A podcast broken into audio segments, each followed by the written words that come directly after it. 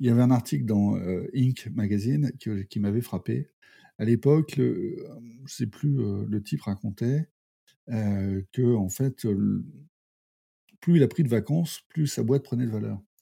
Et, c'était une idée qui était complètement à l'opposé de, mes croyances, puisque moi j'étais plutôt dans l'idée effectivement du, patron de PME classique, premier arrivé, dernière partie, quelqu'un qui, sait tout ce qui se passe, qui, qui, est dans le contrôle de tout, etc. Et d'ailleurs qui n'est pas de ma nature, mais, mais, j'avais cette croyance.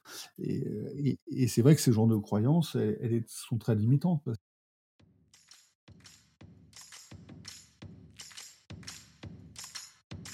Bienvenue sur Comment t'as fait, le podcast de ceux qui veulent comprendre concrètement comment les autres ont fait. Je m'appelle Julien Hatton, je suis cofondateur de l'agence de communication BuzzNative et je vous propose de partir ensemble à la rencontre d'entrepreneurs et dirigeants passionnés et passionnants, pas toujours dans la lumière, mais qui font pourtant rayonner leur structure et leurs équipes. À ces profils au parcours non linéaire, audacieux ou encore atypiques, je n'ai qu'une seule envie, leur poser la question comment t'as fait? Si vous aussi auditeur, vous rêvez de découvrir les coulisses et le quotidien de nos invités, que vous soyez entrepreneur averti, débutant ou en devenir, abonnez-vous et embarquez avec moi chaque semaine pour des épisodes d'une heure qui vous feront gagner des années d'expérience. C'est parti Bonjour chers auditeurs, aujourd'hui j'ai le plaisir d'accueillir Stéphane Leduc, fondateur de l'entreprise Édition Leduc. Bienvenue Stéphane. Bonjour. Alors Stéphane, je dois dire qu'on a une relation particulière car j'ai beaucoup de respect et de gratitude pour toi. Tu es le premier à m'avoir aidé à m'installer à Londres. Alors que tu devenais à nouveau papa, tu m'as consacré du temps pour que je puisse comprendre et découvrir mieux la ville, le fonctionnement aussi sur place et euh, tu m'as ouvert la porte de la PM. Donc encore un, grand merci euh, à toi. Euh, ce que je souhaite euh, aujourd'hui proposer à nos auditeurs, c'est découvrir ton profil euh, et ton parcours à l'heure où tout est digital, hein, où il y a une compétition euh, féroce entre Amazon et les libraires, où chacun peut s'auto-éditer en quelques clics hein, versus les, grandes maisons d'édition. Toi, tu étais le fondateur et gérant d'une maison d'édition de livres, société montée avec ton père et que tu as revendue il y a peu, alors qu'elle réalisait plus de 10 millions d'euros de chiffre d'affaires. Aujourd'hui, tu es passé quelque part de l'autre côté, c'est-à-dire que tu es devenu investisseur, tu as racheté plusieurs sociétés, ton objectif c'est de reprendre ces entreprises euh, qui ont un potentiel et de leur permettre de passer euh, des caps ou des euh, paliers. ce que je propose du coup, c'est qu'on découvre ton, itinéraire d'entrepreneur, toi qui as commencé comme photographe indépendant, puis tu t'es lancé dans le business après avoir retapé une maison et t'es fait un petit peu de capital à la revente. toi qui as connu aussi dans tes premières années de ta carrière le, le bref, un parcours inspirant et qui mérite, qui mérite d'être partagé. Euh, et, pour ça, et pour structurer notre échange, ce que, je propose, c'est qu'on évoque trois grands moments de ta carrière d'entrepreneur. Euh, le premier, c'est euh, comment tu as fait pour entreprendre en famille, et particulièrement avec ton père. autant j'ai reçu sur ce podcast des associés beaux-frères, potes ou en couple, mais, mais pas avec ce lien de, de filiation. La deuxième grande partie, ce sera le sujet de la vente de ta boîte. J'aimerais savoir comment tu as fait pour décider de vendre ta boîte et puis finalement le fait de déménager dans un autre pays, est-ce que ça a été une conséquence ou, une cause? Et enfin, maintenant que tu es passé de l'autre côté, hein, l'idée, pour moi, c'est d'arriver à évoquer ce sujet et de voir comment tu as fait pour passer d'entrepreneur à investisseur avec tout ce que ça implique. Le fait de peut-être être moins présent dans le quotidien, de ne pas forcément décider, dans l'entreprise et d'avoir aussi en face de toi un entrepreneur, ce que tu étais, il y a, quelques, quelques mois. ça te va? C'est parti? C'est parti, OK. Allez, première partie, donc comment tu as fait pour entreprendre avec ton père? Et donc vous avez créé, la maison d'édition, Le Duc. est-ce que tu peux commencer déjà par nous présenter rapidement l'entreprise? Alors Le Duc, c'est, c'est une maison d'édition classique de livres, on a démarré sur le livre pratique. on a commencé avec deux livres par mois et puis, bah, quand je suis parti, quand j'ai vendu, on publiait, plus de 30 livres, pratiquement 30 livres par mois donc plus d'un livre par jour. Donc, principalement des livres pratiques, santé, bien-être, développement personnel, des livres business avec la marque Adisio, mmh des livres d'humour, et puis, et puis aussi une grande réussite, ça a été les éditions Charleston, des livres de littérature féminine. Donc on a un petit peu créé le genre et, et on s'est mis sur cette, sur cette, voilà, c'est un beau succès aussi. D'accord et ça représente combien de personnes, l'entreprise? Bah, aujourd'hui, je sais pas. Je sais pas ce que ça fait longtemps que j'ai pas été à Paris, mais mais il y a une trentaine de personnes, D'accord et donc heu et alors, heu, j'ai pas de référentiel, mais sortir, heu, 30 livres par mois, c'est, heu, c'est c'est c'est quoi? C'est super? C'est Bah, disons disons que, encore une fois, c'est pas de la fausse modestie ou quoi que ce soit, mais, c'était, on a fait on a fait on a fait 15 ans de croissance, heu, à 2 chiffres. Donc, donc, c'était, c'était une, une entreprise plutôt dynamique dans le secteur. Il y en a d'autres, hein, l'édition est est un domaine, heu heu, qui reste, heu, qui reste quand même assez, assez, qui bouge. Enfin, il y a il y a quand même un petit peu de ça, même si même si les les choses sont en train de changer, on en parlera après ça. Mmh, d'accord et alors tu disais, tu as parlé de 2-3 thématiques, heu, comment vous avez choisi ou comment tu as fait d'ailleurs pour choisir les thématiques que tu traites? Parce que ça fait partie Bah clairement de votre stratégie, non? bah, disons qu'au au départ, moi j'ai enfin, tout est parti de de conversations avec mon père. Heu, moi j'ai démarré, bon, heu, j'ai eu mon bac un peu par, par, enfin l'épuisement, on va dire ça comme ça. Mais c'était pour moi les études étaient finies. J'ai commencé dans le Minitel et je me parce que je me passionnais pour la pour le je voyais qu'il y avait une révolution, à venir, c'était avant internet. Enfin en tout cas internet e existait pas en France, à l'époque et et puis j'étais fasciné par ça. Mon père était journaliste. Alors il était journaliste, jusqu'à ce qu'il arrive dans l'édition en en 83 où il a pris, heu, la direction, enfin il a pris plusieurs directions, mais il a surtout pris la direction, heu, éditoriale et après il a été ce qu'on appelle directeur de collection pour les éditions Marabout. Et à l'époque Marabout, c'était, un éditeur de poche, un éditeur de poche pratique. Et et quand j'avais moi une douzaine d'années, tout d'un coup, mon père a connu, alors en tant que en tant que salarié ou en tant que consultant, mais, heu, a connu un change un virage dans sa carrière. C'est-à-dire qu'il était éditeur il était journaliste, rédacteur en chef de magazines, type Mon jardin, ma maison et cetera et tout d'un coup, il est devenu éditeur et il y a des wagons de livres qui sont arrivés à la maison, des livres pratiques.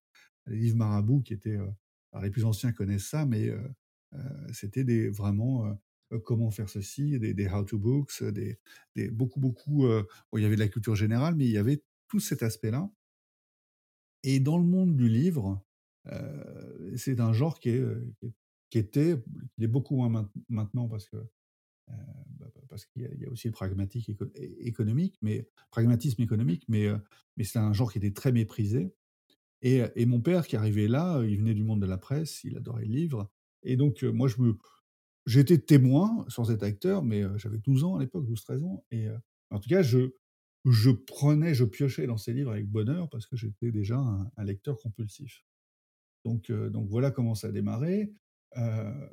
On avait des conversations, depuis toujours, en famille, sur les livres à faire, les livres qu'il faisait, les projets qu'il avait et cetera, comme on peut avoir dans une famille Mmh et et je le voyais en tant que comme il était ce qu'on appelle directeur de collection et il me parlait tout le temps des livres qu'il pouvait pas faire et cetera. Il avait sa frustration de de quelqu'un qui dépend d'une organisation. Heu, il parlait des livres, des bonnes idées qu'il avait, qui mettaient 2 ans à vendre, heu, quand c'était après la enfin voilà, donc j'avais moi déjà une petite, heu, un petit œil sur le marché, enfin je voyais ce qui se passait. Je connaissais les best-sellers, heu, enfin je connaissais le fond le le fond des éditions Marabout, donc une manière de dire que moi j'avais déjà pas mal d'expérience dans l'édition. Après, moi j'ai eu un parcours, dans dans la presse aussi, bah, pas via le Minitel, enfin j'ai travaillé pour, heu, pour le groupe Marie Claire, j'ai travaillé pour, pour Énergie, j'ai travaillé pour le le quotidien Libération, donc j'étais quand même aussi moi, quelque part un un homme de de de médias. J'ai, basculé à un moment, j'ai voulu faire autre chose, puis sortir un peu de mes mes petits carrés, mes écrans d'ordinateur, donc j'ai fait de la photo en indépendant, mais ça m'a donné l'occasion de faire de la production. Et puis ça m'a donné l'occasion aussi de faire un peu d'édition. Mon père m'a filé quelques quelques bouquins à faire. Et puis, et puis, heu, j'ai compris quelques petits trucs sur l'é sur l'édition qui m'ont servi plus tard, en particulier sur certaines frus frustrations des auteurs. Et puis, heu et puis, j'ai raconté cette histoire d'une maison que j'ai retapée, un coup de bol, mais enfin une très bonne, très bonne opération et quand j'ai revendu, j'avais un capital et un jour je suis allé, heu, je suis déjeuner avec mon père comme on le faisait de temps en temps et heu, on mangeait une pizza et heu et je lui ai je lui ai dit: «Écoute, heu» les livres que tu arrives pas à faire, moi je te propose de les faire et c'est comme ça qu'on a démarré la maison d'édition. D'accord. Alors c'est c'est intéressant parce qu'en fait, ça veut dire que bon, tu tu as été déjà un peu baigné de dedans par, heu, par, heu, par ton père et heu, alors c'est intéressant parce que tu tu racontes ce ce déjeuner, puis tu parles de la pizza. Alors ça ça a l'air de t'avoir marqué ce détail-là, mais mais en tout cas, c'est important dans votre histoire, heu et et tu dis, heu, tu dis du coup, ben: «Je propose à mon père» et là, ton père, il comment il réagit? Il te prend au sérieux, pas au sérieux? Enfin, comment tu tu as quel âge à ce moment-là, d'ailleurs? Bah, quel quel âge j'ai? Bah, c'était, heu, j'ai j'ai une j'ai 30 ans, quoi. J'avais 30, heu, 32 ans peut-être. 32, ouais, D'accord. sûrement. Heu, bah, Ouais. en fait, bon, évidemment, il il il me teste un peu, et mais mais quelque part, heu heu, il saisit, heu, quelque chose dont dont il rêvait, donc heu, c'est quelque part, on se retrouve. Heu, faut savoir que quelques années avant, il avait eu le rêve de reprendre une petite maison d'édition Mmh et mh. heu, ça s'était pas fait et heu et du coup, il m'avait dit: «Bah, écoute» heu, c'est vrai que j'ai oublié de parler de ça, mais il m'avait dit: «Écoute, regarde un peu comment ça marche parce que, si je la reprends un jour, bah, il faudra que tu t'en occupes». Donc je me suis dit: «Bah, je vais voir ce que c'est» Ah d'accord, ouais. Il avait déjà planté et un peu la la graine dans ton oui, bien cerveau, sûr, non, tout à fait. Bah, c'est c'est c'est c'est c'est là où c'est une histoire de famille quelque part et Mmh. et donc j'avais eu l'occasion de regarder comment ça fonctionnait ou que ça ou ça fonctionnait pas parce que c'est une une une boîte qui était, pas brillante, mais en tout cas qui survivait malgré toutes les toutes les incompétences et toutes les toutes les erreurs qui étaient faites, qui étaient assez flagrantes et donc j'avais fait des calculs, j'avais, j'avais un petit peu, heu, j'avais j'avais fait un plan, heu, un plan, un cash flow sur 3 ans et j'avais vu à quel point, heu, une fois qu'on avait passé les 3 ans, ça pouvait ça pouvait fonctionner donc j'avais vraiment, analysé le truc. Mais mais à l'époque, le le deal s'était pas fait puis, Mais alors, impossible. tu as dit: «J'ai fait des calculs et cetera et cetera», mais pour quelqu'un qui a jamais été entrepreneur, je veux dire, là, tu tu dis: «Ça semble flagrant, c'était évident et cetera», mais mais c'est pas forcément simple pour tout le monde. Toi, tu as quoi comme, heu, tu as tu as tu avais un diplôme, une expérience avant sur, Ah moi qui te j'avais permettait un de super comprendre une j'avais un entreprise? su j'avais j'avais un super diplôme, j'avais mon bac. Mais mais mais mais tu as pas fait encore une d'école de fois commerce ou autre ou de voilà, de de de stage ou de formation d'entreprise ou d'entrepreneur, en tout cas? Bah, j'avais en en fait, j'a j'avais plusieurs choses. C'est que premièrement, j'étais, heu, j'avais été quand même photographe indépendant depuis plusieurs années. Donc j'avais une petite idée de ce que ça voulait dire, heu heu, de spécu Oui, aller de chercher de de l'argent et ouais, être bah, rentable, disons disons de l'argent, j'allais pas en chercher, mais je montais des productions et je les vendais. Donc donc Mmh. quelque part, j'avais déjà, enfin moi j'ai toujours été entrepreneur, heu, comme dit comme comme dit comme dit, quel quelqu'un, heu, un entrepre un un salarié, c'est un entrepreneur qui a qu'un seul client, hein. Moi je Pas faux. Bah, quelque part oui, donc donc moi j'avais enfin, dans le Minitel, je me je me suis très vite, considéré comme entrepreneur. J'ai jamais été, j'ai jamais été vraiment salarié. Enfin, j'ai fait des petites missions, à droite à gauche, mais mais dans toute ma vie, j'ai dû une seule fois avoir des avoir ce qu'on appelle des des congés payés. Et ça ça répond à quoi ça? Parce que du coup, tu vois, je me questionne, tu dis, ton alors ton père, il il t'a tendu la perche à un moment donné. Lui, c'était son ça répondait finalement à certaines de ses frustrations. Toi, tu as toujours été entrepreneur comme, comme tu le dis, ou du moins voulu, mais qu'est-ce que tu allais chercher dans l'entrepreneuriat? Pourquoi ça te motivait? Je pen je pen je pense je pense que, enfin, entre enfin moi ma ma ma compréhension du truc, c'est que, heu, on est entrepreneur, heu, comme on est psychopathe, tu vois? C'est pas quelque chose qui se décide, c'est c'est on l'est, quoi. D'accord. enfin de mon point de vue, hein. Après après, moi c'est probablement une le fait de encore une fois, moi si j'avais, fait des belles études et si j'avais eu un beau salaire et heu et cetera, heu, j'aurais jamais osé pour probablement, faire ça, mais j'avais rien à perdre, Et dès ton le ton début. père, si ton père te dit: «Non», tu te lances quand même ou pas? Bah, là là là c'était de l'opportunité, c'était lui. Parce que, parce que je savais à quel je sa savais la valeur de son de son travail et de ses et et et et de son expérience et de son et de Mmh. son expertise. Donc, heu, quelque part aller, hem, moi je me serais, heu enfin j'étais déjà, j'avais mon entreprise, hein, j'étais photographe indépendant. Heu, ce je dont je voulais sortir j'en je gagnais ma vie, c'était pénible, heu, par beaucoup de choses, mais, heu, je gagnais ma vie, j'avais des clients, j'en avais il y avait des trucs qui étaient des frustrations et en particulier, il y en avait une, c'est que je vendais mon temps et que, il y avait des moments, c'était il y avait sans arrêt des des semaines où j'avais rien, aucun de mes clients m'appelait, puis puis ils m'appelaient tous le même jour, pour travailler le lendemain donc j'étais obligé de dire non, de filer à des potes. Enfin, c'était, heu, c'était une chose dont je voulais me libérer. Mmh. D'accord. Voilà et quand et quand j'ai fait cette, heu, cette petite, bah, encore une fois, c'est une petite opération immobilière, mais ça m'a donné un capital de départ parce que le le problème de l'édition de livres, c'est que c'est, c'est très intensif en capital. Après, heu, le le le le la science qu'il faut pour, heu, pour faire un un une projection de cash flow, heu, c'est de l'arithmétique de de d'école primaire. Heu, bon, faut connaître c'est mieux d'utiliser savoir utiliser Excel, mais, ça demande absolument pas d'avoir fait des études. Au Mmh. contraire d'ailleurs, les les gens les études,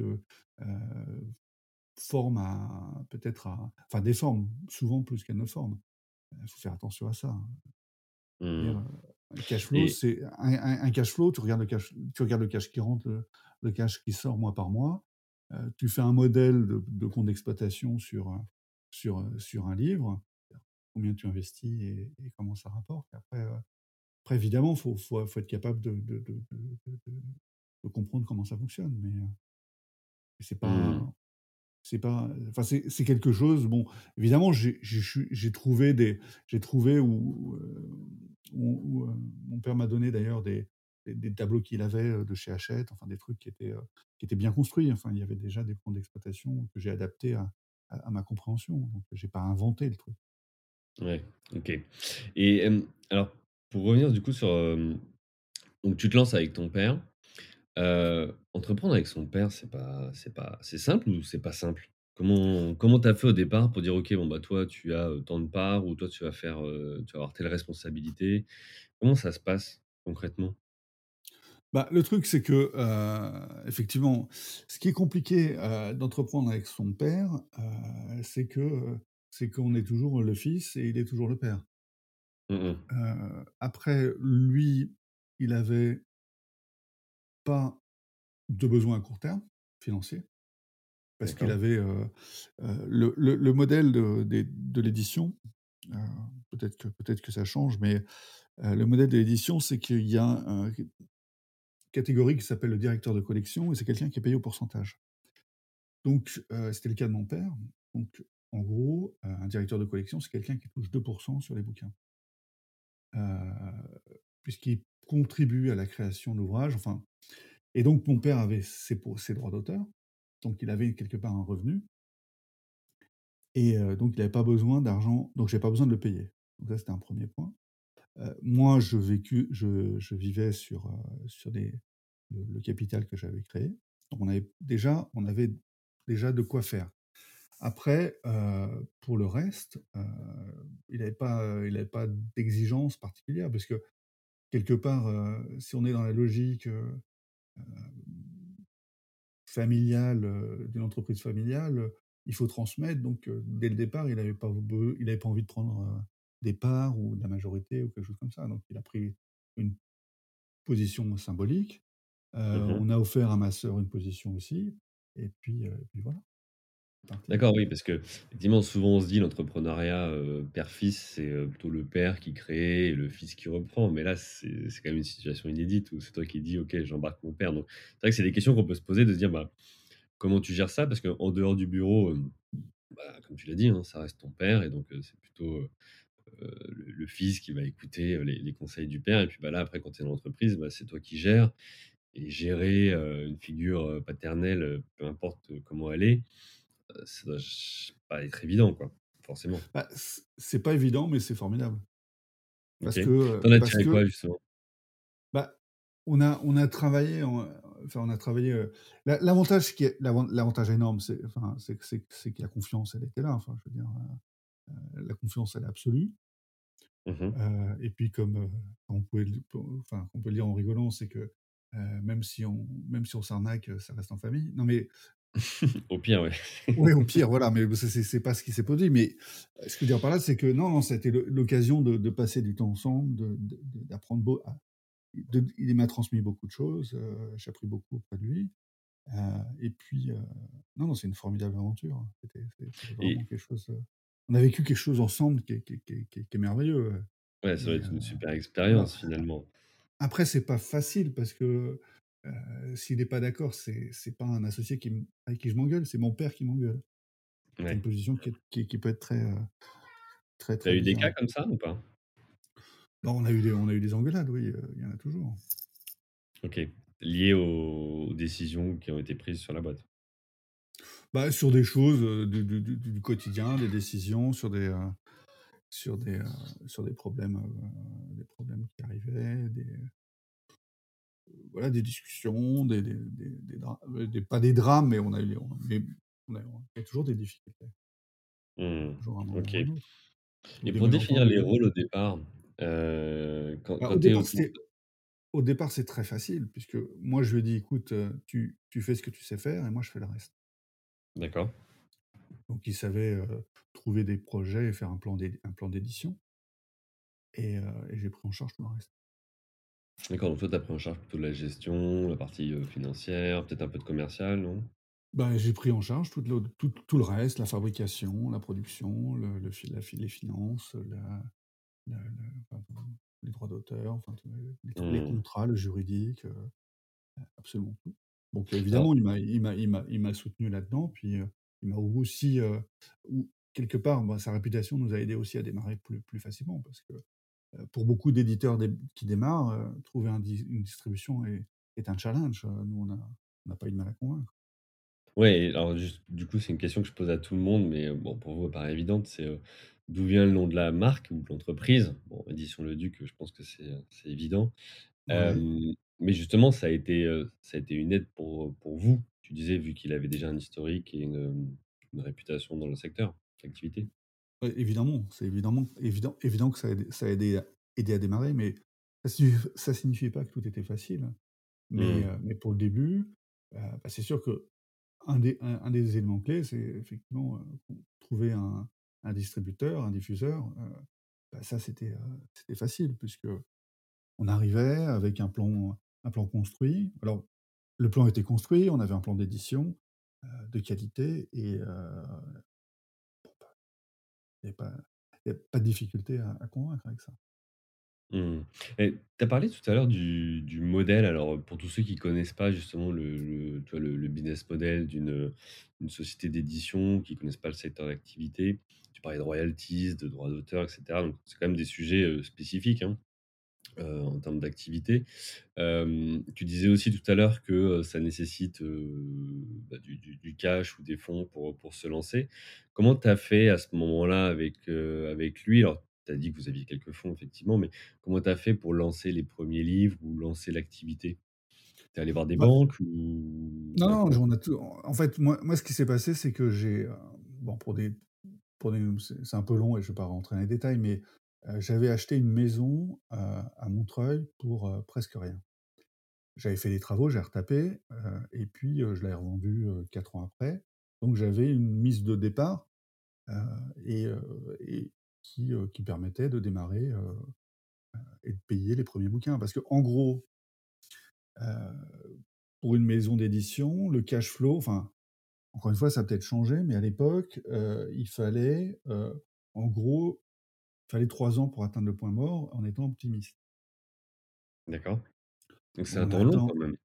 c'est très, très long, mais parce qu'il faut imaginer que quand vous faites un un livre, si vous voulez un auteur un peu sérieux et cetera, heu, il faut et c'est d'ailleurs pour ça qu'il y a autant de maisons d'édition qui qui qui survivent à peine, c'est que c'est que c'est qu'on se retrouve, heu, toujours à man à manquer de cash. Parce que quand vous démarrez un projet, en gros, il faut évidemment, il faut signer un contrat avec un auteur, donc l'auteur, il faut lui montrer son engagement, donc on lui verse une avance.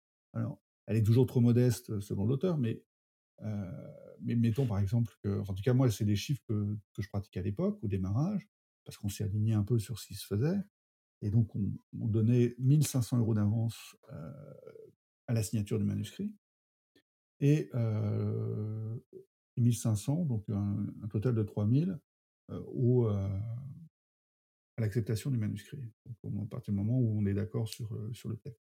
Après, certains éditeurs font différemment, d'autres payent à la parution. Mais en gros, c'est ce qu'on faisait. Mais déjà l'auteur, vous lui laissez, heu, au moins 6 mois pour écrire le livre. Enfin, il y en a qui sont plus rapides, il y en a qui sont plus longs. Heu, donc ces 1 500 €, heu, ils sont déjà sortis, alors que le livre, vous l'avez vous avez le manuscrit au bout de 6 mois. Il faut quelques mois avant de le publier et puis il faut quelques mois encore avant que les sous rentrent. Donc vous êtes partis sur 1 an, 1 an et Ouais, 1/2. tu as quand même un besoin en voilà, le heu besoin en fonds de roulement, il est il est il est il est très, très lourd. Il Mmh. est très gros. Donc non, on n'a pas été voir des banques, on n'a pas été emprunter l'argent, heu, on l'a fait sur des fonds propres. Donc j'ai été c'est c'est moi qui étais le banquier, hein, dans cette histoire, en fait. Ouais, donc ai du coup, d'où, heu, l'importance aussi du du choix des 1ers livres que tu sors. Parce que si tu te si tu fais des flops, heu, bah, ton argent est dehors et puis tu le récupéreras pas.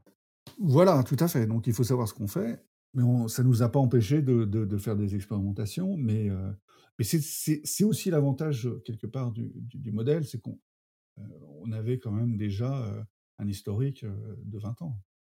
Mmh. Oui, puis les contacts et heu et aussi Non, une non, mais vision. c Tu tu disais tout à l'heure, heu, que vous aviez certaines thématiques en particulier.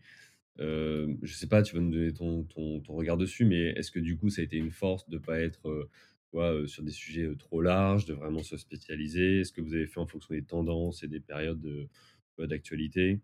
Ça, j'imagine que, Ouais. heu, c'est quelque chose que vous avez pris en compte? Bah, disons que le principe, c'est que, alors après c'est c'est c'est là, c'est la question du du du choix des titres et cetera, mais le principe de l'édition, heu, enfin en tout cas, heu, c'est de choisir effec effectivement, heu, des livres qui, heu, qui vont toucher ou intéresser un public. Donc il faut, il faut être capable de de comprendre, heu, avec un peu d'avance, parce qu'il faut le comprendre avec 1 an d'avance quelque part. Le projet, en gros, vous faut faut faut être capable de le de l'anticiper, d'1 an. Donc la presse peut aider, heu, après c'est les sujets du moment. Il faut regarder ce qui se passe à l'étranger, il faut beaucoup regarder ce qui se passe en Angleterre, aux US, mais aussi en Allemagne, et puis, et puis trouver un équilibre entre des thématiques sur lesquelles on a envie de se positionner. Donc on a choisi la santé, le bien-être, le développement personnel, la nutrition, c'était les 1ers sujets sur lesquels on a travaillé. On a essayé d'autres choses qui ont pas du tout marché. On a essayé, je me souviens, on a essayé déjà des on avait fait une 1re tentative sur des thématiques un peu jeunesse et cetera. C'était un flop, mais le truc, c'est que ce qui convient enfin, là, je dirais qu'il y a 2- 2 grandes, heu, enfin je fais un petit petit aparté, mais heu, il y a 2 grandes tendances dans les maisons d'édition. Il y a ce qu'on connaît mieux par les médias, c'est la littérature où, les un petit peu les éditeurs de littérature cherchent à sortir des best-sellers. Donc là, il y a une loi des nombres et c'est c'est il faut qu'ils sortent plein de livres qui vont pas marcher pour en avoir 1 qui marche. Donc là, on est dans on est en un peu dans le même modèle que les start-up. D'ailleurs, le parallèle avec une start-up est très bon parce que, heu, chaque livre est une start-up quelque part. Donc Mmh mh. s'il y a ce modèle-là et donc heu, les grands éditeurs de littérature vont sortir, heu, 50 livres dans l'année et ce qu'il faut, c'est qu'ils en aient 1 qui, heu, qui rapporte beaucoup. Et puis, heu, il y a, heu, il y a l'autre modèle qui est celui que j'ai adopté, qui est de se dire: «Ben, ce qu'il faut, c'est que» «pratiquement tous les livres, heu, se payent». Donc là, on est Mmh. plus dans une logique un peu plus, heu, PME et cetera. Donc heu, il faut que chaque livre, en gros, trouve un minimum de 2 000 lecteurs. D'accord, ouais, Donc tu es pas dans une stratégie de volume et de de masse, mais tu essaies de trouver le on bon livre. voilà, donc on cherche on cherchait pas à avoir des des des flops, heu, en masse, mais c parce que dans les dans le monde des start-up, heu heu, les venture capitalistes et cetera, ils ils ce qu'il leur faut, c'est d'avoir un un champion. Donc les boîtes qui font, des résultats moyens, ils s'en foutent. Mmh mh. voilà, moi, ce qui ce qui ce qui est ce qu'on visait, c'est que moi, j'avais, par, ma compréhension, c'est que et d'ailleurs, il suffit d'aller dans dans dans une dans une bonne librairie quand on peut y aller, c'est, bah, voir les livres qui marchent et les livres qui marchent, c'est des livres qui ont été publiés par il y a 30-50 ans et donc notre stratégie, c'était de construire un fonds. Mmh. Voilà et et donc c'était plutôt une stratégie long-seller que que best-seller. Et ça a Alors fonctionné comme ça. ce que ce que tu dis, c'est hyper intéressant parce que là, je vois plein de trucs, de dedans qu'on peut qu'on peut reprendre et en plus qui vont nous emmener vers la, la 2e partie. Donc ça va être une transition parfaite vers, heu, comment tu as fait décider finalement à à vendre ta boîte et et en quoi déménager à l'étranger, heu, t'a aidé? Tu as dit, heu, faut regarder ce qui se fait aux US, tu as parlé, heu, de Londres. Et tu as aussi, pris un parallèle que je trouvais intéressant. Tu tu disais, Il faut arriver à savoir 1 an à l'avance, ce qui va plaire et en fait, ça me faisait penser au milieu aussi de la mode. La mode, c'est un peu pareil. En gros, les collections, d'aujourd'hui ont été décidées, il y a 1 an ou 2 ans. Alors, c'était plus vrai avant que maintenant, puisqu'aujourd'hui, on a la la fast fashion où, heu, ça va très vite et en quelques semaines ou mois, heu, des nouvelles collections arrivent sur le marché. C'est peut-être aussi ce qui s'est passé, ce que tu as vu avec l'arrivée, heu, bah, d'Amazon ou tous les autres éditeurs, qui sont peut-être arrivés en masse. Est-ce que pour toi, ça te parle ce genre de parallèle et comment ça t'a amené, derrière à décider de vendre ta boîte et de passer à autre chose? Bah, la mode, c'est un très, très bon parallèle. D'ailleurs, s tu es pas le premier à le faire. Heu, c'est quelque chose Mmh mh. que que j'ai entendu plein de fois parce qu'on est clairement là-dessus. Heu, c'est-à-dire que pourquoi est-ce qu'une idée, heu, plaît une année et pas une autre? C'est les mêmes raisons que pourquoi est-ce qu'une couleur va marcher une année et pas une autre.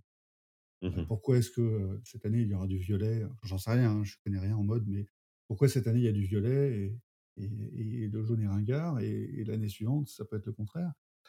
C'est des choses qui ne s'expliquent pas bien, mais il faut être capable de les flairer, et il y a des gens qui le flairent bien, il y a des gens qui le flairent mal et et Il y a pas de recette pour ça.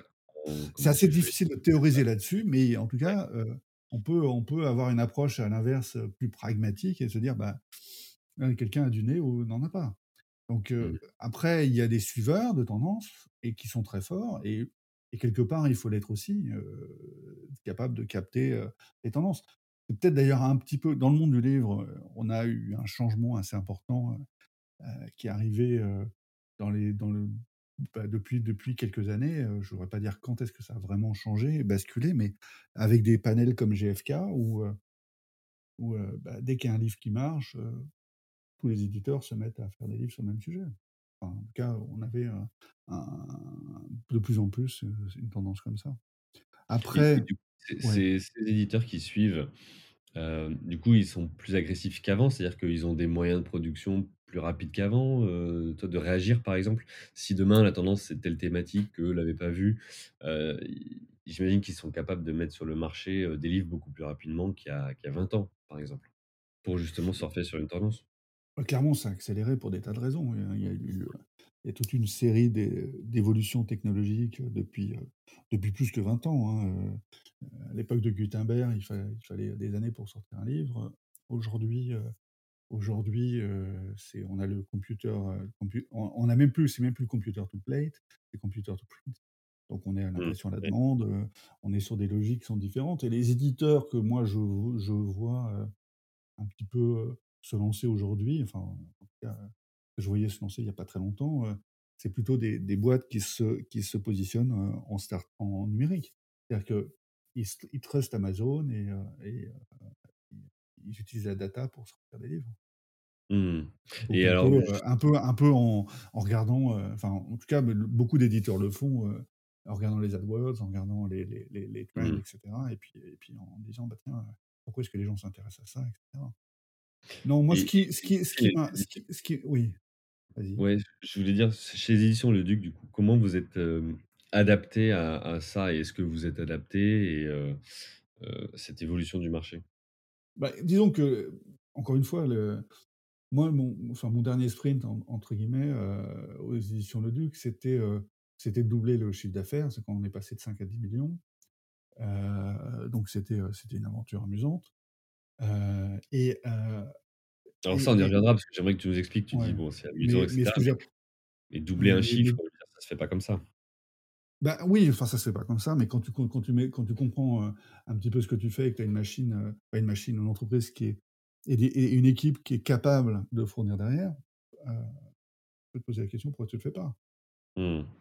Moi, j'avais, enfin, j'avais, enfin, en tout cas, enfin, quand on est entre enfin, quand quand on a une entreprise, on on a un il y a toujours un des moments où on a des on a des on a des des questionnements là-dessus. C'est-à-dire que quand la enfin, moi, j'ai peut-être c'est, peut-être là où je je faisais le parallèle entre entrepreneur et psychopathe parce qu'il y a avoir quelque chose de ce domaine-là, mais quand on est dans une position stable, il y a des gens qui sont heureux.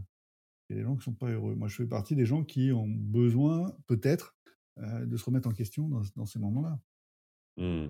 Et un peu de la zone de. Et la remise en question la plus facile, c'est d'aller chercher la croissance. Mon problème, heu, en 2012 2018, début 2018, quand, hem, donc on avait réussi à doubler le chiffre d'affaires, donc on était passé de 5 à 10 000 000 en 3 ans, donc heu, sur un marché, heu, flat comme l'édition, c'était pas mal et j'étais en train de me dire: «Bon, comment on fait pour, heu, maintenant, devenir une major?» donc j'étais dans cette, idée-là Mmh donc j'étais dans cette idée-là et puis comment est-ce qu'on fait pour, pour le faire? Donc j'avais déjà, bougé à Londres, j'avais des rêves, enfin bon après on a toujours, des choses comme ça, mais à un moment, j'étais dans cette dans cette optique-là et il me fallait là, pour la première fois alors j'avais déjà été chercher des financements pour doubler, pour doubler le chiffre d'affaires pour passer de 5 à 10, on avait on avait emprunté un peu d'argent à la banque D'accord. et heu et heu Tu as financé quoi? Tu as financé des recrutements? Tu as financé, heu, du commercial? Tu as financé, Bah, ce heu, qui ce qui ce qui, heu, ce qui, heu, enfin, on revient on revient à nos débuts, hein, heu, ce qu'il faut financer, c'est le BFR. Mmh. Parce que, heu, si si pour doubler le chiffre d'affaires, on a on a doublé la production. C'est c'est aussi bête et arithmétique que ça. D'accord, donc tu as l tu as tu es allé chercher des fonds pour pouvoir dire, je sais pas, on passe de, heu, 10 à, heu, 20, heu, bouquins, heu, par mois. Oui, enfin, on est passé de 15 à 30 à peu près par mois en en simplement, mmh, on n'a pas été enfin, on a été chercher des fonds, on a juste levé de la dette auprès de la banque. On a juste, Mmh. D'ailleurs, la banque, c'était assez rigolo. La banque, elle venait venait nous voir en dis enfin, venait me voir en disant, «Oui, heu, vous allez bien?» et cetera. Puis, je leur ai dit: «Bah, prêtez-moi de l'argent» et en fait, c'est ce qu'ils voulaient. C'est s'ils voulaient juste Mais c'est c'est intéressant ce que tu dis parce que tu vois, aujourd'hui, on parle beaucoup de start-up, de levée de fonds, voilà, en millions d'euros et cetera. Mais pour celui qui a une TPE ou une PME et qui dit: «Tiens, je veux passer un cap de croissance», hem, souvent la limite, c'est de se dire, hem: «Bon, bah, j'ai pas de dette aujourd'hui, heu, oui, l'entreprise, elle est rentable, elle dégage, du résultat, mais mais mais est-ce que j'ai envie de le réinvestir ou est-ce que je peux le réinvestir? Est-ce que c'est suffisant, en fait, pour prendre, le risque et les décisions de croissance?» et heu et quelque part, effectivement, dire: «Bah, je vais aller, heu, lever, heu, de la dette, en espérant faire de de la croissance», tu vois? C'est c'est pas forcément toujours évident pour, le chef d'entreprise TPE-PME en bon père de famille et qui est pas dans une optique, start-up, tu vois? C'est pour ça que c'est top que tu tu en parles là parce que, parce que c'est une des solutions, mais dont on entend très peu parler finalement, dans les dans les dans les cas de success story. Bah, disons qu'on n'en entend pas parler parce qu'on entend parler de on entend parler de de ce qui de ce qui intéresse les médias et puis, effectivement des grosses levées de fonds, de start-up qui sont, vraiment, enfin, je dirais, C'était enfin, moi, mon impression, c'est que tout cet univers-là était très à la mode parce qu'on a on a connu une vague, une révolution di digitale où il fallait des startups pour, pour démarrer pour, pour, pour, fallait que fallait qu'Amazon soit une startup. Maintenant, ça l'est plus. Enfin, ça l'est un peu d'une certaine manière, mais, heu, mais c'est vrai que pour les vraies entreprises, hein, les vrais business, bah, il y a toujours un moment où il faut se poser la question de, heu: «Est-ce qu'on est bien, comme ça? On reste comme ça?» puis dans ces cas-là, bah, quand quand on quand on est content et qu'on est bien, et bah, on vieillit. Enfin, c'est comme ça, hein, c'est la vie. Mmh. Après on peut on peut on peut décider de se remettre en question de plusieurs manières, heu, soit on peut on peut décider de de d'aller d'aller d'aller de grossir, mais c'est pas forcément une vertu. Enfin, on, peut simplement aussi, heu, se dire: «Bah, on va simplement être les meilleurs, heu, et et être Ouais, parce que tu as des meilleurs». exemples, d'entrepreneurs où, la croissance n'a pas apporté justement de la multiplication de résultats. Tu vois? Ou au contraire, ça ça l'organisation n'était pas faite pour et ils ont pas connu la du moins les les conséquences de ce qu'ils attendaient derrière une, une croissance, en tout cas. Bah, je oui, oui, je je suis convaincu aussi que ça peut être très, très, très dangereux. Beaucoup beaucoup de mauvais d'investissements sont des mauvais investissements. Mmh. Probablement même une majorité, hein, heu, mais en tout cas, souvent, heu, encore une fois, moi j'ai mis enfin en tout cas, cette cette dette, nous a servi d'accélérateur. Mmh On mh. pouvait faire sans et mais comme on avait, on en avait sous le pied, et ben, on y a été. Après, Ah, cette dette-là que tu es allé chercher, quand tu es allé voir le banquier, tu avais Non, déjà mis en place ton ce organisation que tu as pas pour? ce que tu as pas compris, c'est que, heu, ce que j'ai même ma pardon, ce que j'ai mal expliqué, c'est que je suis pas allé voir le banquier, c'est lui qui est venu me voir. Ah, c'est lui, d'accord, OK. Ouais, c'est quand en fait, c'est pas le cas de tout le monde, mais quand on a une entreprise qui est profitable et en croissance, heu, le banquier et et et et et s'endette, non non non non endetté, le banquier, heu, bah, il a un problème. Il a lui parce que lui, à l'époque, alors c'est peut-être pas toujours le cas, mais à l'époque, les banquiers avaient un problème, c'est qu'ils avaient de l'argent à à prêter. Mmh. Oui et là où il prend que des frais sur, les les virements, enfin les commissions et cetera. Toi, tu dis, il avait besoin de de de de de de faire des des des prêts et du coup, il a regardé dans son portefeuille et heu, soit il est venu vers toi, soit lors du bilan annuel que tu peux faire avec ton banquier, il a dit: «Bah, attendez, faut que vous faut faut faut que vous oui. quoi». Bah, je me souviens plus exactement de du contexte, mais à l'époque, c'était c'était quelque chose qui était, heu, qui était, heu, qui était, heu qui était lié plutôt à la à une histoire de de politique européenne et cetera. Enfin, c'était plutôt un contexte politique, je pourrais plus donner les détails, mais il y avait un contexte qui faisait que les les banques avaient besoin de prêter de l'argent. D'accord. Après, évidemment, ils préféraient prêter à à des à des boîtes rentables. Puis c'est la fameuse blague sur, sur les les banquiers qui prêtent de l'argent quand c'est comme ils prêtent un parapluie quand il fait beau, quoi. Mmh. Ce que je veux dire par là, c'est que c'est souvent, heu, inadapté, mais moi, dans mon cas, ça l'était parce qu'on avait, enfin, la la on avait une belle croissance qui était rentable et que, heu, c'était une opportunité pour aller accélérer D'accord. et que moi, c'était une façon de sortir de la zone de confort qui m'allait. Alors, tu as dit tout à l'heure, du coup, heu, donc on a fait cette croissance, on est passé de 5 à 10 et puis tu avais, l'ambition de devenir, heu, voilà, de passer à l'étape d'après. Qu'est-ce qui fait que finalement et finalement tu as décidé de vendre ta boîte? Tu as dit: «Je suis parti à Londres, puis, bah, j'ai vendu». Mais du coup, comment c'est venu toute cette réflexion? Bah, disons que, je suis parti sur sur l'idée de donc de de d'aller chercher un financement et et je l'avais, pratiquement enfin, on était en on était quand même assez avancé dans la dans la dans la réflexion avec un fonds d'investissement, une grosse le enfin, une bonne puis de la dette, enfin, système classique et et et puis, une ambition qui était, on avait déjà acheté, une boîte à on avait déjà acheté une une, une liste en France et on avait acheté, repris, les actifs d'Edison Books en Edison Sad en Angleterre Alors donc ça ça veut dire quoi? Je t'interromps, je suis désolé, mais ça veut ouais. dire quoi une liste, heu, pour ceux Bah, qui en fait, c'est c'est on a acheté on a on a acheté un business, on a acheté une maison une maison d'édition. D'accord, avec une liste de d'ouvrages ou de livres dedans, c'est ça que tu veux dire? Voilà un catalogue avec, enfin une marque et cetera. On n'a pas acheté la société parce que c'est pour des raisons, diverses, c'était juste la la liste et le D'accord, et le catalogue mais on a acheté l'Inédite qui, est une qui est une maison de de de de loisirs créatifs. C'était un domaine dans lequel je voulais aller et c'est vrai que c'était pour moi une expérience intéressante. C'est qu'on démarrait sur un au lieu de démarrer de zéro, ce qu'on avait fait en littérature féminine ou dans d'autres dans d'autres domaines, on on ach on avait acheté une liste et ça s'était bien passé, heu, voilà.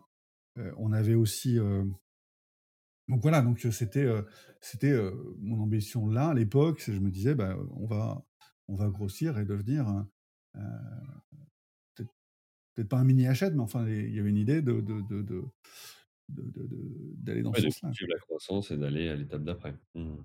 Voilà. Et de, coup, voilà. À un moment, je réalise que c'est pas ce que je veux. Pour plusieurs raisons. Alors, il y en a plusieurs. Il y en a une, c'est qu'effectivement, ma compréhension du, du, monde du livre, elle est depuis longtemps euh, heu, excuse-moi si je suis ralenti, mais j'ai un gamin qui pleure en bas. Non, t'inquiète pas. Heu, donc où est-ce que je disais? C'est que le le le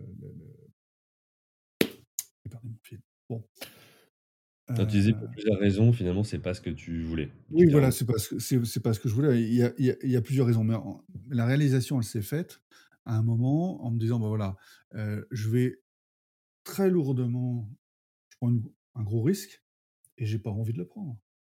Mmh, Parce que, je pense que, premièrement, par rapport à mon expérience personnelle, et je vais le prendre comme ça, le livre est était, quand j'étais un petit garçon, était l'outil pour, avoir de la connaissance, ob obtenir de la connaissance, le moins cher et cetera. Ça reste encore un outil formidable, mais c'est devenu un obs obsolète pour beaucoup de choses et le parallèle que j'ai envie de faire, c'est, le comment s'appelle, la les nouvelles, heu, tu vois, il y a une il y a une époque où on on imprimait des journaux et et on trouvait normal d'aller acheter un journal, et de le jeter quand on l'avait lu. Aujourd'hui, ça se fait encore, mais ça devient un peu absurde. Mmh. Oui, parce qu'on on suit l'actu, depuis internet ou depuis d'autres formats, en tout cas.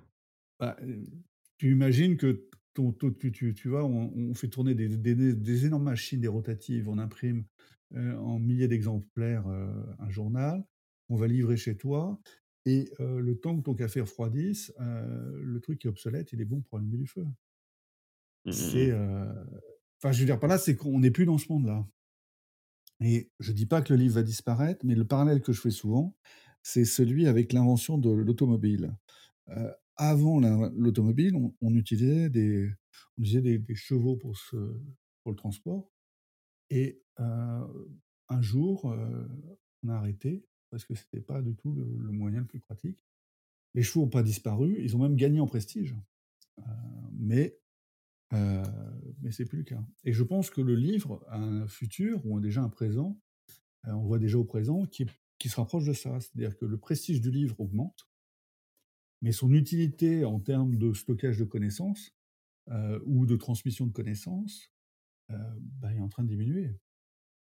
J'aime bien cette vision je suis plutôt d'accord avec toi, effectivement, heu, parce que peut-être qu'en fait, il y a aussi alors je vais faire un parallèle très, heu, très finalement, consommateur et marque plus grand public, mais mais tu as des temps de consommation qui sont différents et effectivement, peut-être que tes tes actus et tes news, tu veux les avoir, heu, sur ton téléphone, heu, vraiment, heu, up to date, donc vraiment très, heu, très très très récentes et par contre, effectivement, tu as un autre temps de consommation qui est plus, celui, bah, avant de te coucher où tu as envie de lire, plus un roman ou autre, peu importe, ou celui où tu es sur la plage et c'est un moment de détente. Auquel cas, tu aimes bien avoir le le papier, le livre dans les mains et et et pas être sur ton téléphone avec toutes les notifs, par exemple. Oui, je pense je pense qu'il y a plusieurs choses à voir effectivement. Heu, aujourd'hui, heu, Newsweek a plus aucun sens. Qui veut attendre une semaine pour avoir les news, tu vois? C'est Mmh c'est ça existe plus. Par contre, c'est vrai que le livre, garde un charme in incroyable, une bibliothèque, moi j'ai eu la chance d'avoir, une édition de Marc Aurèle annotée par mon grand-père. Bah, mon grand-père est plus là, mais il est toujours un petit peu, grâce à cette édition. Donc ça ça ça arrive pas dans le digital. Maintenant, et ça et ça va rester. Je pense qu'on va rester amoureux des livres, heu, heu, moi je vais le rester pendant longtemps, mais en tout cas, il y a une obsolescence et puis il y a aussi autre chose, c'est que le modèle économique est fragilisé fortement par non pas par Amazon parce que c'est une réduction, mais par simplement le fait que, les gens vont plus en librairie, ils achètent plus de livres, et que ça va en diminuant parce que le temps qu'on passe sur, sur Facebook et cetera, on ne passe pas à acheter des livres ou sur Mmh YouTube.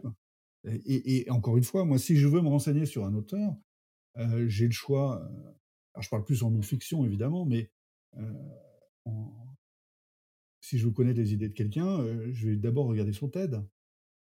Ouais, son TED Talk. Mmh mh. voilà et et et en 3 vidéos, je me fais une idée des concepts et et je le fais sans sans me sans me lever de mon fauteuil.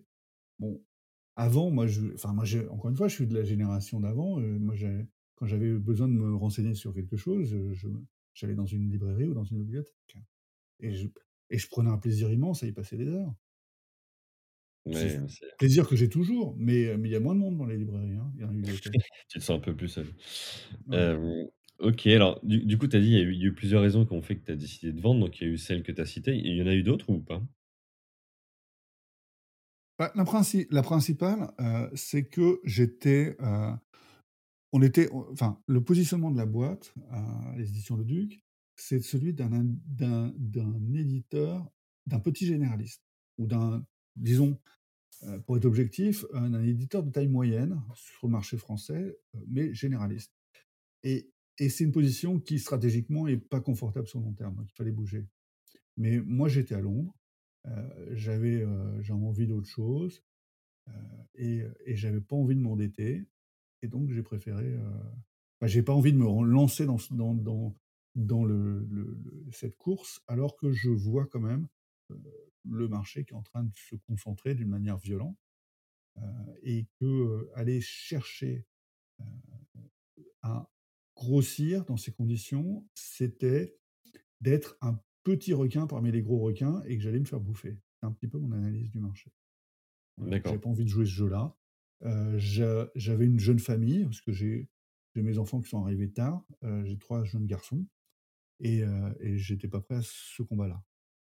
Mmh Parce que je pense Mais qu'il en vaut parce que je pense qu'il en vaut pas la peine et parce que le rés le le jeu qui était à jouer là, c'était effectivement j'avais une petite maison d'édition, enfin une moyenne si je prends si je prends le marché français, mais mais qui était, qui était bien rentable, mais sur un marché qui était dans une alors toujours c'est toujours pareil, c'est très difficile de d'estimer à quel moment les choses se produisent. On se trompe souvent on a raison sur les tendances, mais on se trompe sur la vitesse à laquelle ça arrive et ce qui m'a fait réaliser ça et c'est marrant parce que Heu, ce sera pas dans l'enregistrement, mais on a galéré au début pour, heu, pour se parler à cause des des des des headphones.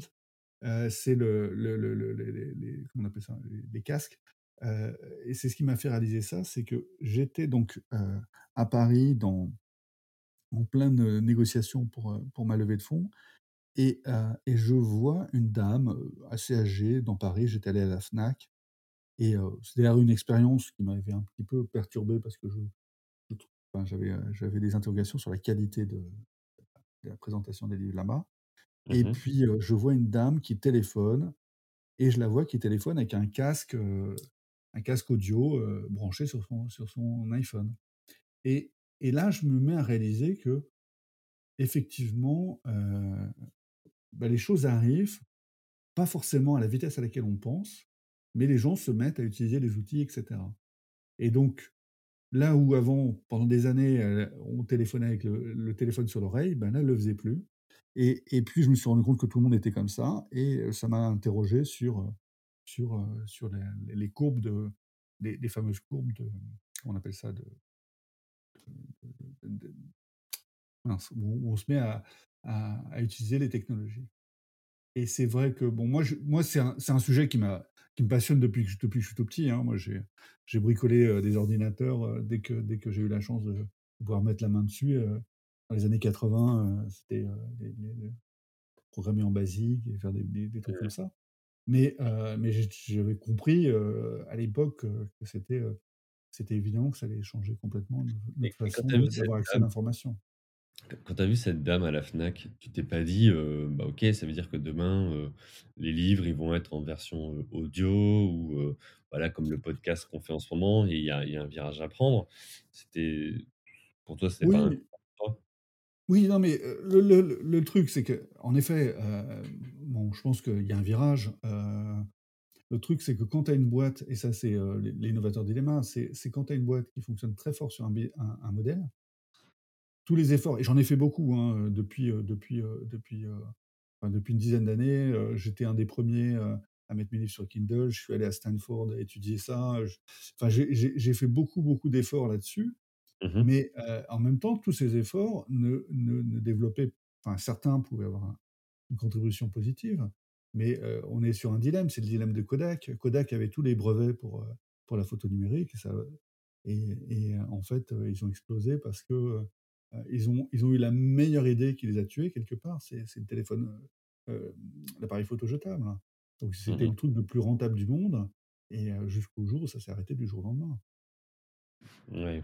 Alors moi, j'avais une une carrière précédente dans la photo où, dans dans laquelle j j'ai hein, quelque part bien profité de la photo numérique parce que ça, comme j'étais un peu en avance euh, là-dessus, euh, bah, ça me permettait de, fidéliser des clients. Mmh. Ouais, donc tu avais mmh. déjà, t'avais déjà vu un peu, un peu ça. J'avais vu la disparition du Minitel, donc euh, moi j'avais eu plusieurs. J'ai déjà vécu ça plusieurs fois, quoi. Donc encore une fois, je ne dis pas que le livre va disparaître. Je pense que euh, on a une relation d'amour avec le livre, c'est pour la vie. Après, pour les jeunes générations, ça risque d'être un peu différent. ouais, c'est clair. Du coup, alors, heu, pour, revenir sur la vente en soi de l'entreprise, quand tu décides donc de dire: «OK, bah, je vais vendre», alors tu dis: «Je suis déjà à Londres», mais déjà, moi, ce qui m'intéresserait, c'est de savoir, bah, pourquoi tu étais parti, à Londres? Et puis, bah, c'est sur le process de vente, comment tu dis entre le moment où tu dis: «Bon, bah, je vais vendre», d'accord? Et puis, bah, le moment où tu vends, il y a des étapes, quoi. C'est pas, heu, ça se fait pas du jour au lendemain. Tu peux nous expliquer un petit peu tout ça? Heu, oui, oui, bah, écoute, heu, bah, je vais pas le faire rapidement, mais pour, pour le le process de vendre Enfin, les raisons d'abord, ex excuse-moi, les les raisons de mon départ à Londres, moi, j'avais besoin d'une aventure, bon, ça, c'est une question plus familiale qu'autre chose, mais j'avais besoin d'être, de changer d'air et heu et Londres, heu, m'excitait. Et c'est vrai que j'avais un espèce de cauchemar, en me disant que j'étais condamné en ayant créé une maison d'édition à vivre dans le triangle germano-pratin heu et ça me déplaisait fortement, heu, j'avais pas envie d'aller vivre en province, et Londres était, l'endroit où j'adorais aller. Et et donc on avait, avec Tatiana, on avait essayé, un peu Bar Barcelone et puis on s'était dit que Londres, c'était l'endroit où il fallait être. C'est vrai qu'après les JO, heu, de 2012, c'était en plus, heu heu, le moment où c'était vraiment devenu complètement excitant, j'avais envie de faire, de travailler dans les technos, j'avais envie de faire j'avais envie de faire autre chose, j'avais envie de voir autre chose et et Londres était l'endroit le plus ex le plus accessible en, et le plus loin, enfin, le plus près pour être loin ou le plus plus loin pour être près. Enfin, je sais pas trop comment dire, je pense que tu comprends mes raisons. Mais le bon Ouais. compromis pour toi. Bah, a avec l'Eurostar, heu, quand ça marchait, heu, c'est c'était, quand même très Hyper facile, d'aller faire un faire 2 jours à Paris, et puis le reste à Londres et et puis de de vivre une aventure, quoi, qui est une ville qui est quand même assez, un monde qui quand même est très excitant. Mmh J'espère qu'après Covid, ce sera toujours le cas, mais on verra. On va on va on va Covid plus Covid plus plus Brexit, il y y a un petit peu des questionnements, mais mais mais c'est vrai que moi, j'étais, super content d'aller là et et et puis, voilà. Donc tu arrives à Londres comment tu gères ta boîte à distance? Parce que ta boîte, Bah, elle est à Paris? bah, au départ, enfin, au départ, d'abord d'abord, bah, ça, c'est comment est-ce qu'on fait pour faire grossir une boîte, quand alors, repartir un petit peu en arrière. Au démarrage, quand je travaillais avec mon père, bah, c'est facile, il s il il me trouve des livres et moi, je fais le reste. Bon, heu comme, heu, beaucoup, je travaille 80 heures par semaine. J'ai l'impression d'être un un homme orchestre. Très clairement, j'en prends con enfin, je prends conscience de ça et et et l'homme orchestre, c'est quelqu'un qui joue plein d'instruments en même temps Mmh mh. mais on peut pas dire que ce soit une très jolie musique et heu, que ce soit très efficace et donc il faut apprendre à recruter et ça, ça a été quelque chose d'assez long et assez compliqué et et assez douloureux. D'ailleurs, ça l'est beau pour beaucoup, hein. Moi, je me souviens que quand j'ai créé ma boîte, le conseil que j'ai entendu plusieurs fois, c'est: «Si tu crées ta boîte, tu as raison, c'est super, mais surtout, surtout, surtout n'embauche pas» et heu, je savais pas parce que moi, j'avais jamais eu de salarié et heu et ça n'a pas loupé parce que le 1er salarié, j'ai eu un prud'homme. Donc ça s'apprend, c'est très difficile et c'est très compliqué. C'est pas simplement compliqué en France. Bon, en France, on a un contexte, particulier, mais ça l'est aussi, ailleurs, je l'ai appris aussi en Angleterre. C'est que, bah, cette relation particulière qui est de de d'avoir des d'embaucher des gens, de les payer tous les mois pour faire des choses, ça s'apprend et c'est très compliqué, enfin, c'est très difficile. Il faut apprendre à le faire et et les débuts, pour moi, étaient très pénibles parce que parce que je l'avais jamais fait et puis aussi, sans doute, parce que, comme j'avais mon père avec moi et qu'il avait déjà dirigé des équipes, heu, qu'il avait cette expérience que j'avais pas, heu, j'espérais qu'il allait, heu, prendre en charge certaines choses et lui considérait, à juste titre, que c'était pas lui le patron, heu et que c'était à moi de de faire les choses et donc on a eu des débuts qui étaient aussi un peu compliqués de ce point de vue-là. Mmh, d'accord. Parce que même pour les équipes même les bah, même les équipes comprenaient pas, comprenaient Mmh. pas trop, qui dirigeait. Enfin, c'était, c'est pas évident. Faut faut qu'il y ait un chef, quoi. Faut faut faut que ce soit clair. Donc voilà, donc on ça, on a appris et puis, bah bon, non, moi, j'ai quand même heureusement, heu, fait des bons recrutements et des gens qui sont restés, des gens qui sont toujours là d'ailleurs, et puis, et puis qui ont qui qui font qui font du bon boulot et qui ont pris des responsabilités.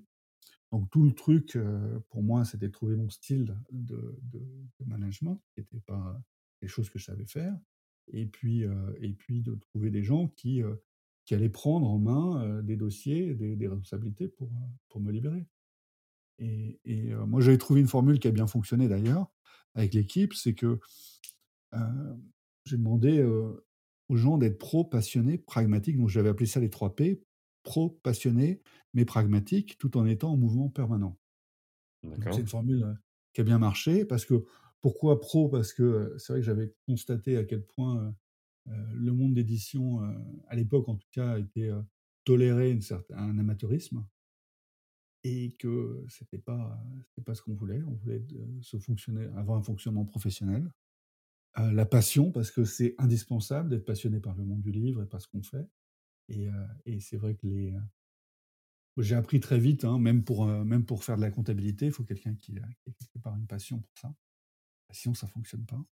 Heu et pragmatique parce qu'il faut pas que la ponction, la c'est pas la passion qui doit am amener aux décisions, mais le pragmatisme et ça, c'est quelque chose de difficile dans l'édition et je pense que ça a été une des forces, heu, de ce qu'on faisait parce que, ben, quand on défend un livre, on s'emporte assez facilement par la passion, mais il faut être pragmatique. Si si s'il trouve pas son public, il a pas trouvé son public, par exemple. Mais il y a des tas de décisions comme ça qu'il faut arriver à à cadrer et puis le mouvement permanent, c'est une remise en question. Heu, donc heu donc voilà, donc c'était en tout cas moi, c'est comme ça que j'avais moi passé mes valeurs et et ça a plutôt bien fonctionné. J'ai eu des bons recrutements.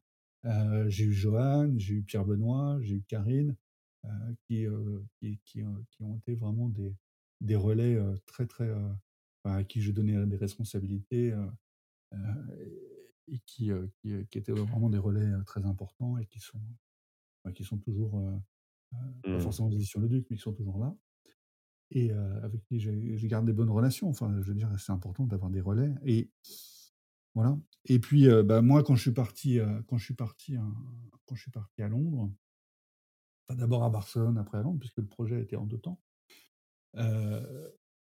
Parce que Barcelone, c'est aussi une ville très excitante, même si, heu, il y a aussi des challenges. Mais je parle pas catalan et ça, c'est une limite.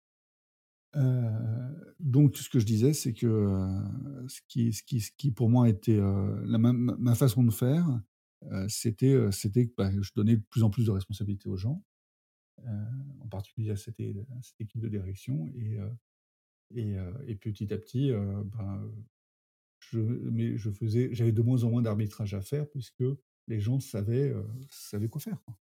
Mmh et ça a pas été compliqué le fait de parce qu'on dit souvent, tu vois, il faut que le chef, le boss, peu importe, le patron, comment on l'appelle, mais il soit présent pour, insuffler. Là, tu as dit: «J'ai j'avais, heu, j'avais, voilà, véhiculé partagé mes 3 P». Mais derrière, le fait quand même d'être présent, tu vois, tu as soit un charisme, soit une, une énergie qui se libère et le fait de pas être sur place, voilà. Toi, comment tu l'as vécu ou comment tes équipes l'ont vécu? Ouais, c'est une bonne question ça. Heu, bah, déjà moi effectivement non mais ça ça a été vécu, heu, ça a été compliqué. Je pense que, encore une fois, il faudrait faudrait demander aux aux salariés qui étaient en place comment ils l'ont vécu, si, heu, si, je pense qu'ils l'ont compris un petit peu, enfin plus ou moins bien d'ailleurs. Mais mais mais heu, heureusement que j'ai passé le relais à des gens de à des gens formidables. Mmh enfin je dirais que c'est le secret. C'est, de s'entourer de gens, de gens, pas seulement et compétents, des gens des gens qui finalement, pour toi, aussi partir, physiquement, c'était pas un un moyen d'accélérer ou de t'aider à lâcher prise plus facilement, du quotidien? Ou pour toi, c'était déjà clair que tu avais à laisser la place et puis, pas de problème? Non, non, c'était pas clair, ça s'est construit avec le temps, je pense que, d'abord au début, j'étais, ben, en fait, ce qui s'est passé, c'est plutôt, on on un petit peu avant ça, il y avait un article dans, heu, Inc magazine que qui m'avait frappé. À l'époque, je sais plus, le type racontait, heu, qu'en fait, plus il a pris de vacances, plus sa boîte prenait de valeur.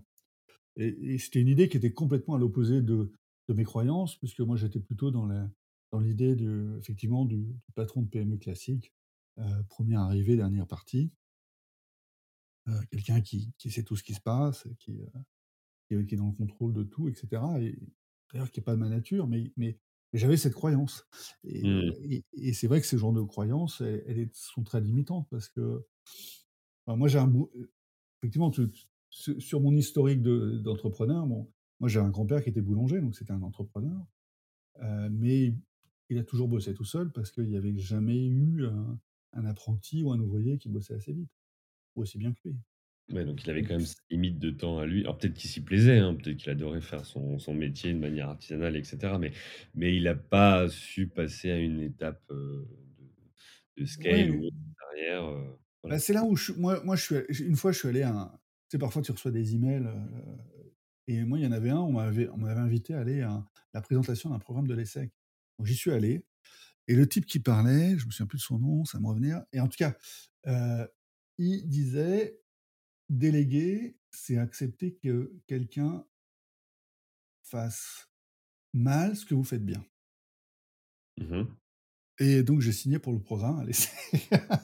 À cause de ça, ça a été un déclic. Bah, ça m'a plu, ça veut pas que ça, mais ça m'a plu et c'est vrai que non, la la raison pour laquelle j'ai signé, c'est que je me croyais pas assez compétent, heu, en particulier en finance et heu, j'ai appris beaucoup de choses, hein, mais j'ai fait ce programme en 2006-2007 et ça a été une très, très bonne, heu, expérience pour moi, parce que, bah, premièrement, ça m'a ouvert les yeux sur beaucoup de choses, mais c'est surtout que ça m'a formé, mais mais enfin, ça m'a formé à beaucoup de choses, j'ai appris beaucoup de choses sur la sur la stratégie d'entreprise, puis ça m'a un peu, permis de mieux mieux accepter, mon positionnement d'auto d'autodidacte, qui est parfois complexant dans certaines circonstances et puis, et puis aussi ça m'a aidé à, apprendre à faire une chose, c'est qu'un vendredi sur 2, j'étais à l'école. Mmh mh. Et donc un vendredi sur 2, j'étais pas là pour, heu, voir ce qui arrivait par le courrier, pour, heu heu et j'étais donc obligé quelque part de laisser partir quelques petites décisions. Et au début, c'était violent, comme ça peut l'être dans ces cas-là. Alors on était, en 2006-2007, on était, un peu avant le le smartphone, heu, début du enfin, moi, pour moi, c'était, c'était, heu, je pouvais regarder mes mails sur mon sur un téléphone que j'avais, mais c'était quand même pas ça. Donc à la pause, on se précipitait je me précipitais sur les mails et les répondeurs pour, pour, heu, pour voir ce qui se passait, pour valider des départs en impression, des choses, des choses qui pouvaient pas attendre et puis, et puis, et puis, bah, petit à petit, j'ai appris à faire confiance et c'est vrai Mmh. que c'est aussi, heu, quelque chose de difficile. Alors, c'est je suis je suis désolé Stéphane, parce que j'aimerais qu'on puisse encore, heu, évoquer ça, heu, des des heures et je vois l'heure qui tourne et il nous reste vraiment, heu, 4 minutes littéralement. Non, mais je crois que tu es obligé de faire un épisode 2, heu, mon cher Julien. Ouais, obligé de faire un épisode 2 et et c'est, ce serait avec grand plaisir en tout cas. Alors, ce que j'aimerais du coup, c'est qu'on on on on file effectivement sur la 3e partie, dernière partie, parce que tu ce que j'ai bien aimé dans ce que tu as dit, c'est, tu vois, bah, en 2006-2007, tu alors que ta boîte, elle a déjà, heu, plusieurs années, bah, en fait, tu te dis: «Je suis dirigeant, mais heu, mais je sais pas tout» et tu vois, je me je me remets en selle et puis je vais aller me faire un programme, heu heu, tu vois, d'une école. Et je trouve ça intéressant parce que beaucoup pourraient se dire: «Bah, sur le papier, je suis CEO, je sais tout et puis maintenant je décide et puis voilà» et et en fait, ça a pas été ta, quelque part ta réflexion ou ta position et je pense que c'est aussi, heu, ce qui fait partie du succès de l'entrepreneur, de savoir se remettre en question et évoluer. Heu, pour les 3 minutes qui nous restent, j'aimerais juste qu'on évoque un petit peu la 3e partie. Heu, c'est comment tu as fait pour reprendre une ou des boîtes, hein, gérées par l'entrepreneur? Et juste pour aller, direct sur le sur le point, c'est, c'est, qu'est-ce que tu as appris? C'était quoi le gros challenge, toi, de passer de l'autre côté? Parce que finalement, tu découvres ce nouveau rôle que tu as? Alors Julien, pour être très clair, heu, sur cette dernière partie, on va pas le faire en 5 minutes. Mince, tu peux pas me résumer ça en une phrase? Heu, non, c'est sûr que, heu, parce que là, bah, c'est mon a c'est c'est mon aventure actuelle. Parce que quand on vend sa boîte, on on peut le voir comme le Graal. Tu te retrouves à un moment, si tout se passe bien à, signer, bon, heu, para parapher des des tonnes de papiers avec les avocats et cetera, mais, avec un chèque. Moi, ça ça a pris la forme d'un chèque, heu Mmh mh. et avec un chèque, d'un montant que qui est qui est, heu, difficile à à imaginer avant parce que c'est le plus gros chèque de ta vie Mmh et tu te retrouves avec ce chèque et moi, dans mon cas, il y a un banquier qui était là, pour, enfin, j'ai pas beso j'ai pas eu besoin d'aller à la banque, hein. Le banquier était là dans le et dans le dans il attendait à l'accueil pour prendre le chèque. Heu, donc heu donc heu, pas besoin d'aller, au guichet pour le déposer, tu vois? Donc ça veut dire ce que je veux dire par là, c'est que, les banques, ils sont enfin, il y a y a des tas de gens, banquiers privés et cetera et cetera, qui qui sont là à t'expliquer comment tu dois faire et qui vont t'aider et heu et là, c'est pareil, on se retrouve donc après un deal sur lequel on est concentré sur le deal parce que c'est c'est ce qu'il faut être, hein. Faut faut pas faut pas se laisser trop, heu, trop, heu, trop distraire. On se retrouve avec une une ressource dont on sait pas quoi faire et et ça, c'est un moment qui est a assez compliqué. tu as un chèque, tu as de l'argent sur ton compte, mais tu as plus c'est pas que tu as plus de statut parce que tu en as un, mais mais aujourd'hui, tu es plus, en charge ou en opération de quelque chose. Alors moi, je ça, suis compliqué aussi. non, non, mais clairement, il y a y a y a y a une douleur. Si je caricature un peu, je suis papa de 3 garçons. Ouais. Ce Mmh. qui est ce qui est formidable et c'est un rôle, bonheur, dont je suis très heureux. Mais mais c'est vrai que socialement, c'est un peu plus anonyme. Enfin, c'est un peu moins brillant. Donc donc effectivement, il y a y a y a, y a un côté, d'ailleurs, c'est c'est un truc, comment dire? Quand je suis revenu à Paris, quelques quelques semaines après, les les les parce que j'ai signé juste avant Noël, donc c'était un peu compliqué, mais je suis revenu, dans l'entreprise, ils m'ont fait un pot de départ à la retraite. Enfin, ils l'ont pas dit comme ça, mais ça revenait à ça. Ils m'ont m'ont il y avait bah, allez, salariés, ils m'ont fait un pot, heu heu, tout le monde m'a dit merci. Enfin, c'est je m'attendais à ce qu'on m'offre une canne à pêche, ça a pas été le cas, heureusement, mais ah c'était quelque chose d'assez, heu, d'assez cocasse. Donc effectivement, il y a il y a, un vide qui peut Mmh. être assez, assez troublant. Alors, il y en a qui pètent les plombs et et se baissent une payent une belle bagnole. Heu, moi, je me suis payé une Tesla qui reste un choix raisonnable. Heu et puis le pour le reste, heu, bah, il faut il faut prendre des décisions.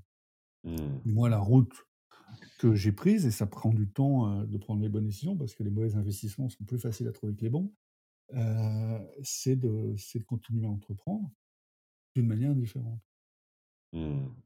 Bon, bah, Voilà. écoute, ce sera notre, conclusion Stéphane, et oui, on signe pour un deuxième épisode où on évoquera plus en détail la fin, voilà, de de la vente de de ta boîte et puis, bah, après, voilà, ce que tu as pu, apprendre et et du coup, on le fera dans quelques semaines ou quelques mois, comme ça tu auras aussi plus de recul sur cette, heu, cette nouvelle vie, heu, qui s'ouvre à toi. J'allais dire avec grand plaisir, Julien, oui.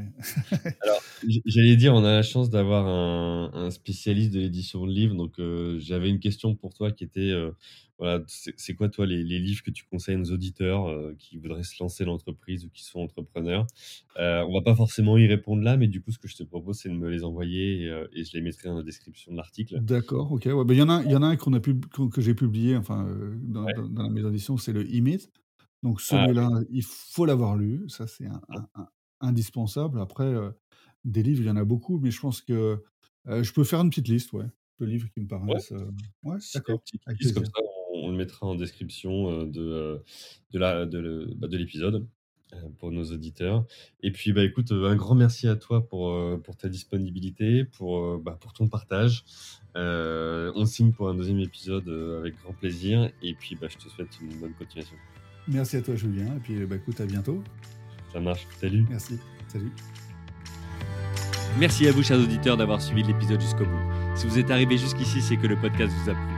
Alors pour nous aider à continuer, rendez-vous sur votre plateforme d'écoute de podcast préférée et laissez-nous un avis 5 étoiles avec un commentaire positif ou un message pour notre invité du jour. Parlez du podcast autour de vous, c'est le meilleur moyen de nous aider à vous proposer du contenu de qualité. C'en est fini pour aujourd'hui, un grand merci à vous et à la semaine prochaine.